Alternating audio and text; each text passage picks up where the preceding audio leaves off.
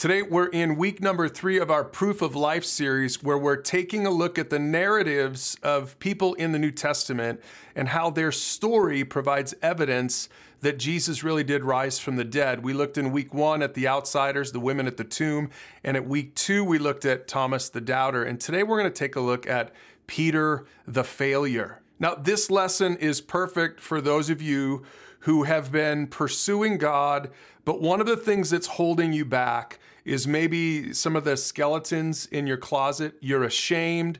You feel like you've failed God, or you've failed the church, or you failed your parents, or you failed your spouse, or you failed yourself in your pursuit of God. And that is something that maybe is keeping you from pursuing God. Or maybe some of you are agnostic or you're atheists and you say, I don't really know if I buy in to this whole resurrection story in the first place. Well, Today's lesson in Peter's story is perfect for you. See, Peter in the Bible had a bold exterior, but his faith backstory is filled with shame and failure. Peter was the guy who jumped out of a boat one time to walk toward Jesus, who was walking on the water toward them, and then he realized that he had jumped out of the boat and he was standing on the water and in his doubt he started to sink. Or another time Peter's the guy who actually rebuked Jesus when Jesus said that he would eventually have to go to the cross Peter said, No way, that should never happen. And Jesus had to rebuke Peter. Peter had a case of foot and mouth disease. Or another time when Jesus was in the Garden of Gethsemane and some Roman soldiers came to arrest Jesus, Peter's the guy that jumped up and chopped off one of the soldiers' ears because he was so bold, he was so zealous. Yet, in spite of all of this, Peter had his own sort of skeletons in the closet. He had things that he did that he was incredibly ashamed of. And probably the biggest one is found in Luke 22 when the Bible says that they arrested Jesus and they led him to the high priest's home. Peter follows at a distance, and the story says that the guards lit a fire in the middle of the courtyard and sat around it. And Peter joined them there, and a servant girl noticed him in the firelight and began staring at him. And then finally she said, I know who you are. This man was one of Jesus' followers. But Peter denied it and said, Woman, I don't even know him. And if you read on in the story, it says that Peter denied Jesus a second time. And then as you turn the page to verse 60, he denies knowing Jesus a third time. He says, Man, I don't know what you're talking about. And then look at what happens. Immediately, while Peter was still speaking, the rooster crowed. And at that moment, the Lord turned and looked at Peter, and suddenly the Lord's words flashed through Peter's mind. These were words that Jesus had spoken earlier Before the rooster crows tomorrow morning, you will deny three times that you even know me. And look at what verse 62 says. So Peter left the courtyard weeping bitterly. And I don't know if you can relate to Peter's story. Maybe there have been times in your life, in your faith journey, where you're just ashamed of not standing up for Jesus, or you're ashamed of something that you've done in your life, or some of the things that are in your closet, some of the skeletons that you've got there. Well, this was Peter's story. I can't even imagine how Peter must have felt that night, the night that Jesus went to the cross Peter had followed Jesus for three years and he was so bold and he was so confident and he was the guy that would jump out and walk on the water. And now he denies Jesus three different times. But if you read on in the Bible, you'll see that the resurrected Christ met Peter in his shame and he gave him a fresh start. Let's fast forward to the Gospel of John, chapter 21. This is the third time that the resurrected Jesus is going to interact with Peter and some of the other disciples. It says at dawn, Jesus was standing on the beach, but the disciples couldn't see who he was. They were out on a boat. He called out to them, Fellows, have you caught any fish? They said, No. And then he said, Throw out your net on the right hand side of the boat, and you'll get some. So they did and they couldn't haul in the net because there were so many fish in it.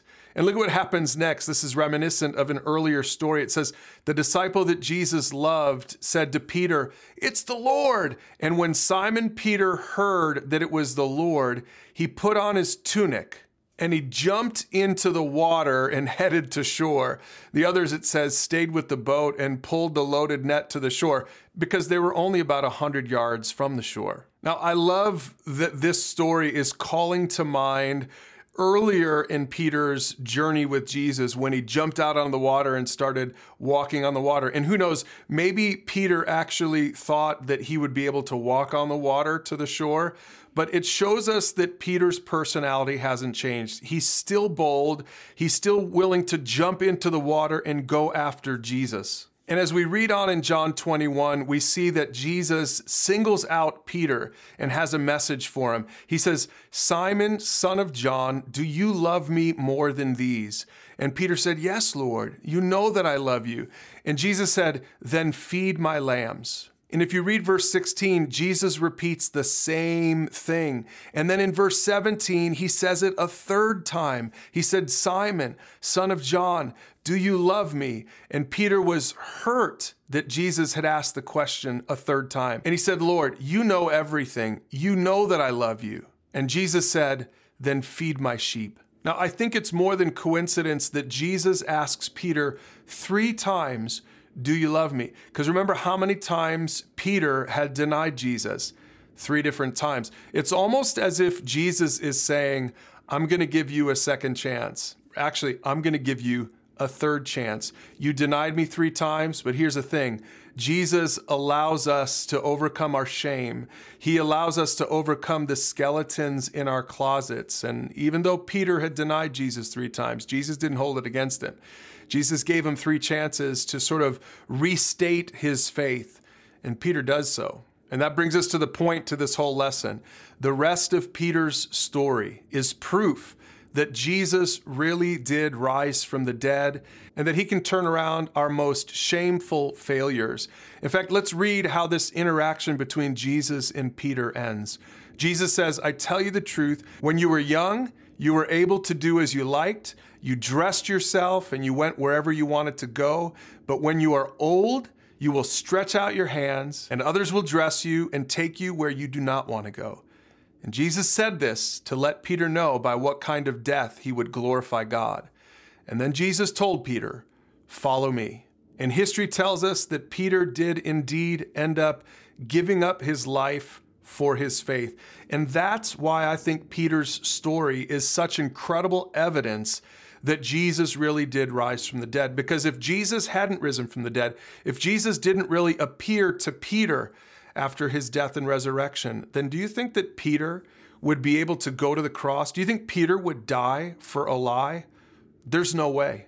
Peter did follow Jesus for the rest of his life, and in fact, he gave up his life for Jesus. And if you turn the page to the book of Acts, you get to see Peter's very first sermon in Acts chapter 2. He steps forward with the 11 other apostles and he shouted to the crowd his first sermon, which ended with these words God raised Jesus from the dead, and we are all witnesses of this. Peter really did witness the resurrected Christ, and it totally changed his life in spite of his shameful failures.